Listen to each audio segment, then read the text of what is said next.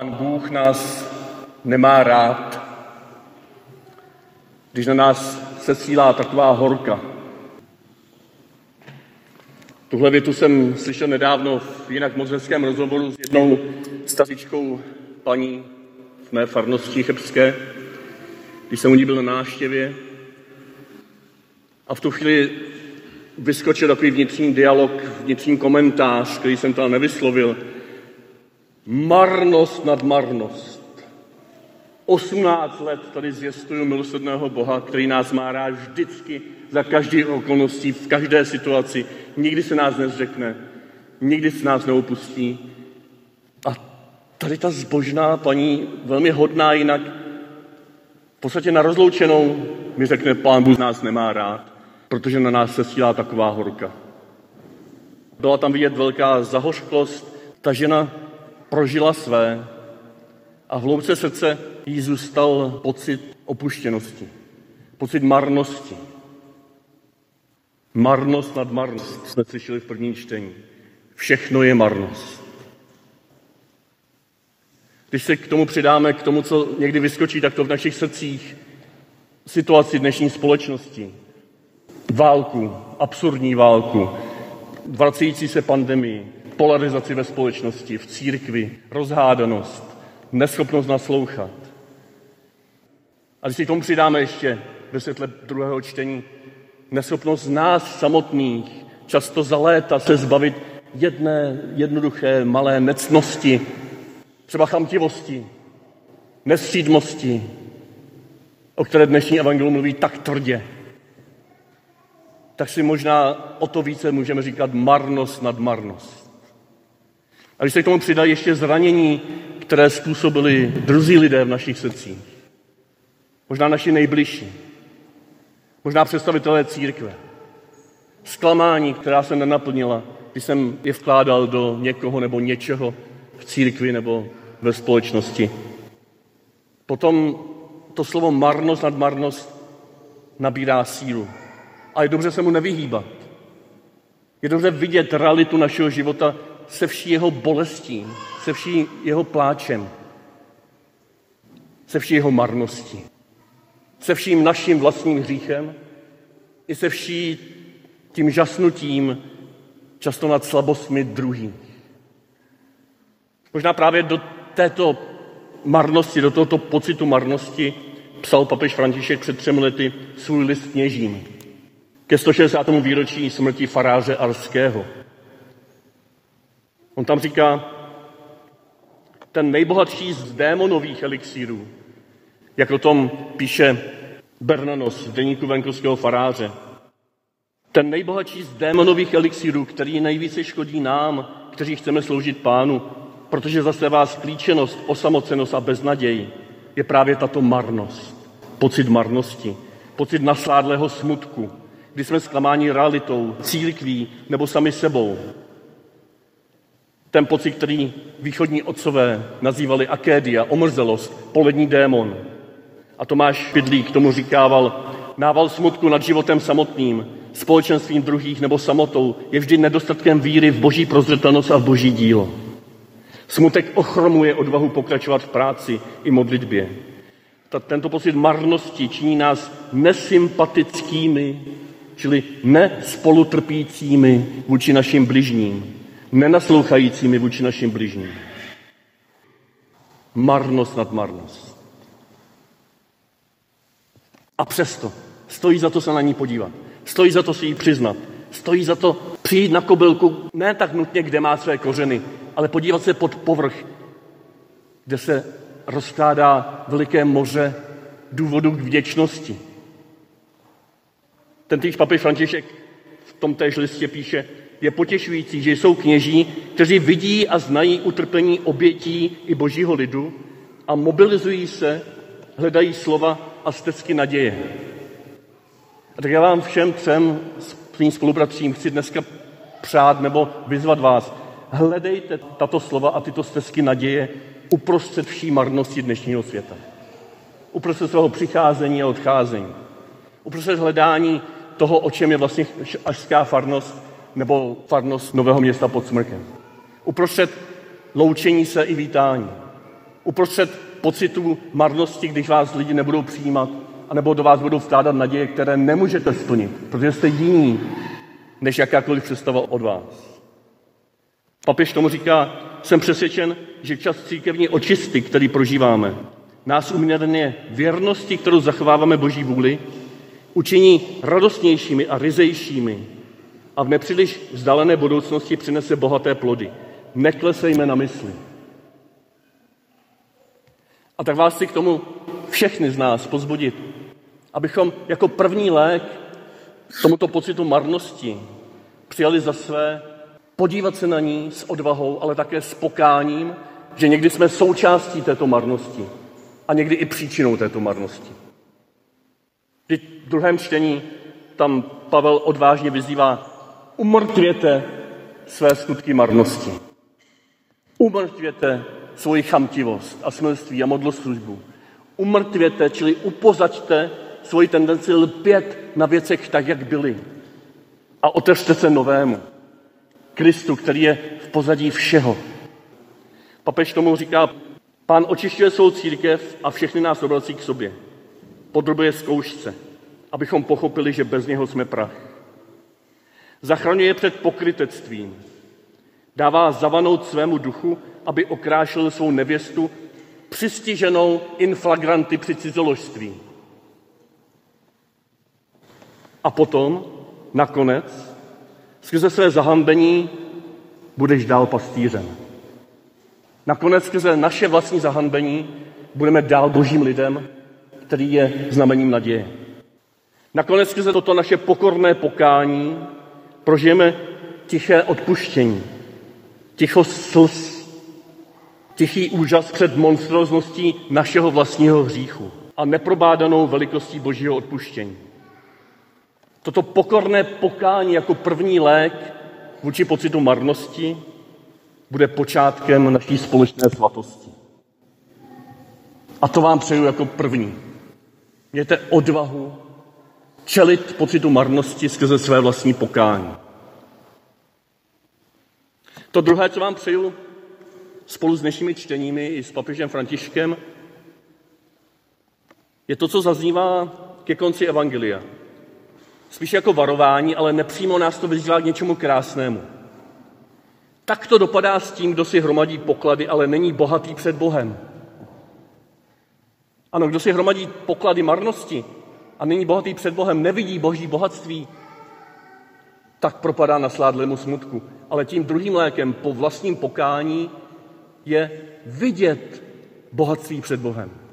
Vidět pod vší tou marností bohatství, které tam je skryté, zasete, které nám nikdo nemůže vzít.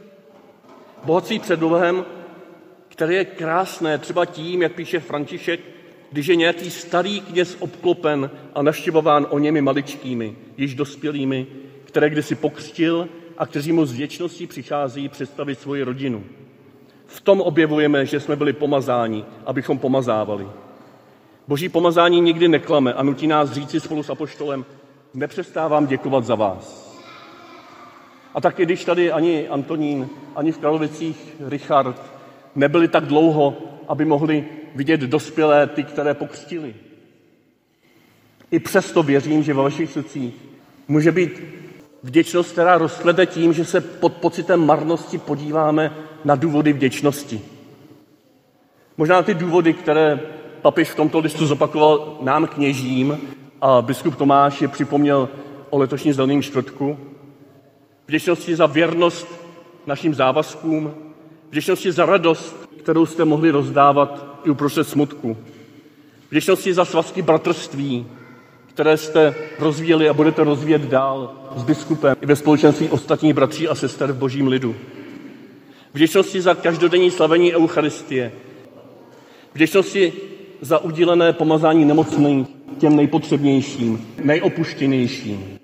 Vděčnosti za vaše návštěvy někde na periferii našeho života, u těch, které nikdo nenavštěvuje.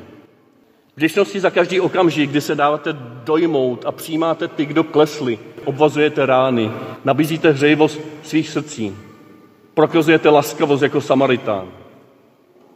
A také vděčnosti za svatost celého božího lidu, ke kterému jsme posláni v pastorační službě, a skrze něhož pastoračně slouží také nám a pečuje o nás.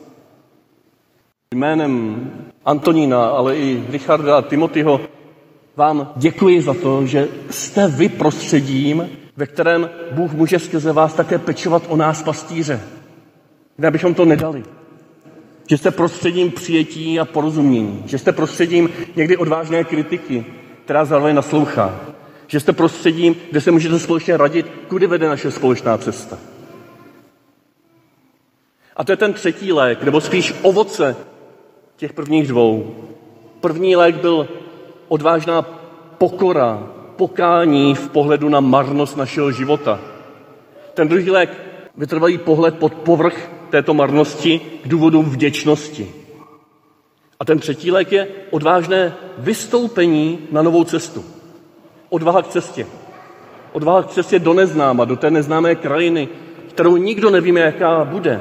Ať už celé společnosti, díky válce a pandemii a díky vztahům, které se bortí, nebo v této farnosti, díky vystřídání farářů, také se něco změní. A nebo díky tomu, že my sami nezvládáme naše vlastní situace. Mějte odvahu jít do této neznámé krajiny s důvěrou, že Bůh je věrný. Vždyť přece v druhém čtení jsme četli, na to myslete, co pochází z hůry. Tady už není řek nebo žid, obřezaný nebo barbar, skita, otrok nebo člověk svobodný. Ale všechno ve všem je Kristus. To nás vede nejen k vděčnosti, ale k odvaze vstát jako součást tohoto vzkříšeného těla Kristova. To nás vede k odvaze vstát a jít novými cestami. Když Pavel zároveň říká, když jste byli s Kristem vzkříšeni, usilujte o to, co pochází z hůry, kde je Kristus po boží pravici. Připojte se k těm dobrým věcem. Rozvíjete to, co tady bylo za těch posledních 9 let, nebo 20 let, nebo kolik tady žijete, zase to, do vašich srdcí. Připojte se s vděčností k tomu, co fungovalo. Rozvíjejte to. Mluvte o tom, co jsem Richardem a s Timotym. Poproste, aby vás v tom dál doprovázel. Překročte nějaké stíny, které se tady nedařily. Překročte bariéry mezi sebou, které jste si možná vybudovali. Možná chtěně, možná nechtěně. A jděte novou cestou s důvěrou, že nás jako nesvaté ovečky božího lidu, božího stáda, Bůh přijal za vlastní takové, jaký jsme, ale touží, abychom takovými nezůstali. A tak to třetí pozbuzení je, hledejte cesty, na kterých budete blízko zároveň Ježíši i zároveň božímu lidu. Hledejte vy, pastýři cesty, kde budete v tichosti kontemplace a adorace nasávat boží přijetí, zakusíte, že Bůh vás přijímá i ve vaší marnosti, ve vašem hříchu. A zároveň vystupujte z tohoto ticha a jděte ke každému člověku v téhle farnosti. Za hranice tohoto kostela. Jděte tam společně s ostatními, sami to nezvládnete. Jděte tam a žijte to, co papež nádherně říká ve svém Evangelii Gaudium. Odvážný služebník vždycky vychází ven a vychází ven znamená, že kráčí spolu s naším lidem, někdy vpředu, někdy uprostřed a někdy vzadu. Vpředu kvůli vedení, uprostřed kvůli jeho pozbuzování a podporování a vzadu kvůli udržování jednoty, aby se nikdo necítil příliš pozadu a ještě z jiného důvodu, protože lid má čich pro nové cesty. Mějte odvahu víc společně. Propustit Antoninaného novou cestu, zvěčností rozvíjet to, co vám přinesl, překročit to, co bolelo, možná i něco odpustit. Totež z tvé strany, Antoníne, mě odvahu výjít na novou cestu, pokračovat v tom, co jsi tady přijal, překročit to, co bolelo, možná i něco odpustit. A ty, Richarde, prosím, ve spolupráci s Timotým, vstup do tohoto nového pole, na tuto novou louku s důvěrou, s nadějí a s odvahou. S odvahou, která počítá s tím, že každý z nás je Bohem nesmírně milován. I kdybychom prožívali sebevětší horka, i kdyby válka se rozbujela tak, jak si ani nedovedeme představit, i kdyby nás znova zasáhla pandemie, Bůh vás nikdy, nikdy, nikdy nenechá ve štychu. A prosím, společně buďte znamením téhle naděje pro každého, kdo bydlí v tomhle městě a v jeho širokém okolí.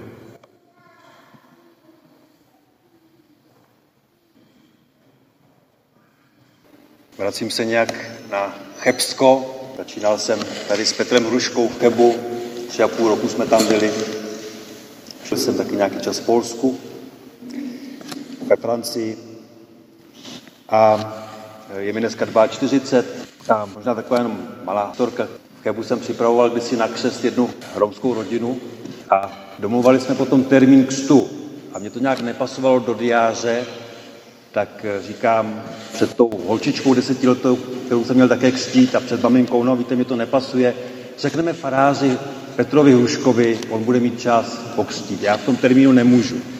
A ta, ta malá holčička povídá, mami, mami, já chci, aby mě křtil on, on je zábavný. Tak myslím, že má smysl pro humor, myslím, že otec Timothy taky má smysl pro humor, ale zároveň myslím, že jsme oba dva lidmi, kterým nějak jde o boží věc. A mně se líbí ten kostel tady, má takový klasický střih, já jsem spíš takový klasický člověk, ale mývám také avantgardní nápady. A to myslím, že je třeba v plzeňské diecezi.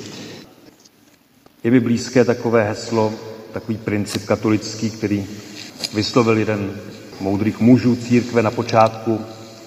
V podstatném jednota, v nepodstatném svoboda, v jednom i v druhém láska. Dobře, zvu vás na tu kávu ven, když byste chtěli, měli ještě chvilku čas před obědem, potkejme se tam a nyní tě prosíme, Otče Petře, o požehnání.